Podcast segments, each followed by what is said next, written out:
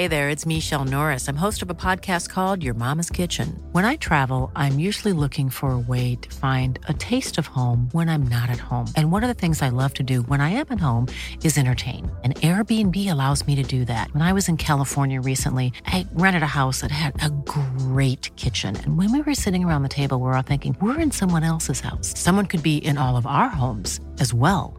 If you have a home, but you're not always at home, you have an Airbnb. Your home might be worth more than you think. Find out how much at airbnb.com/slash host.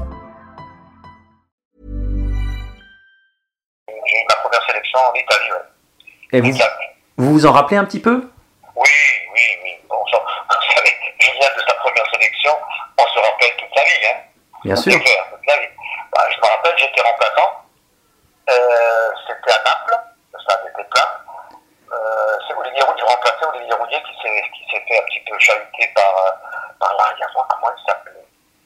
Gentile, voilà, Gentile, ça vous parle? Oui, oui, bien sûr, bien sûr. Voilà, voilà. Alors, alors l'anecdote sur le banc touche, j'étais assis à côté de, du regretté Henri Michel. Je ne sais pas si je vais rentrer. Mais si, je, si euh, Michel, euh, Michel Hidalgo me fait rentrer, euh, je m'occuperai je m'occuperai de Gentili. Parce que ce qu'il fait Olivier Roulier, c'est inadmissible. Et Olivier Roulier, euh, allez, dix minutes se, Gentili, une fois de plus, fait un attaque un petit peu appuyé et Olivier se, se blesse et ne plus continuer. Alors Hidalgo me dit, euh, Albert, échauffe-toi, tu rentres. Bon, Je ne me suis pas dégonflé. Je ne me suis pas dégonflé. Et Henri Michel, à la fin du match, il m'a dit, ah, un Alsacien se dégonfle pas. J'ai dit non. Non. Et c'est vrai que j'étais un petit peu dur avec Gentile.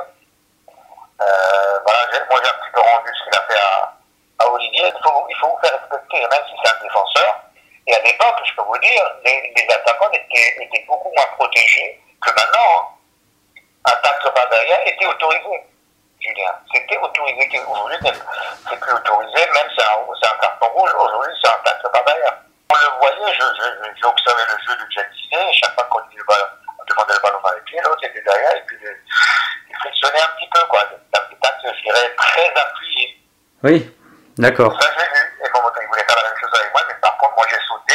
Moi, j'ai sauté, et en retombant, je, je, les crampons touchaient sa cheville. Et il a dit, maintenant, euh, la, la, la, la plaisanterie a assez duré, c'est terminé. Je dis, on siffle la fin du match. C'est terminé. Pour la Coupe du Monde 78 en Argentine, euh, j'étais dans les 40, mais j'étais pas dans les 22. Et Gentile, apparemment, dans, dans, le, dans un journal italien, il m'a dit, euh, euh, Gemrich n'est pas sélectionné, euh, euh, pourtant, euh, il a- il m'a causé beaucoup de, de problèmes. Oui, c'était une belle reconnaissance aussi. Voilà, c'est belle reconnaissance. Oui, bon, il savait que il savait que je me laissais pas faire. Surtout, j'aurais dû, il aurait dû m'emmener en Argentine en 78 à la Coupe du Monde. Ça, c'est quelque chose qui me reste encore aujourd'hui en travers. Ouais, parce que c'est vrai que c'est un événement exceptionnel, une Coupe Ah du non, Monde. non, j'étais meilleur buteur français, je dis bien français, et euh, j'étais dans dans les 40 présélectionnés, mais dans- pas dans les 22. Ah, c'était terrible. Moi, je me rappelle, c'était, il a donné la sélection des 22 le lendemain du match contre l'Iran, on a gagné 2-1. 2-0 2-1, bon, attends, euh, à, Toulouse. Et quand j'ai marqué le premier but, et Roger Joux me dit, là, pour toi, là, c'est sûr, tu as marqué, euh, tu, es dans les, tu seras dans les 22. Et franchement, je pensais y être, parce que je pense, sans, sans euh, je dirais, euh, sans prétention aucune, j'aurais mérité d'être dans les, dans les 22. Mais je n'étais pas. Alors, il m'avait fait, il m'avait fait une belle lettre, euh, M. Hidalgo, que j'ai jamais lue. Il me l'a donné, le lendemain, il m'a il m'a con- convoqué dans, son, dans, son, sa chambre, on a, discuté deux, minutes, quoi. Il m'a dit, voilà, tout est dans la lettre que je te remets, là.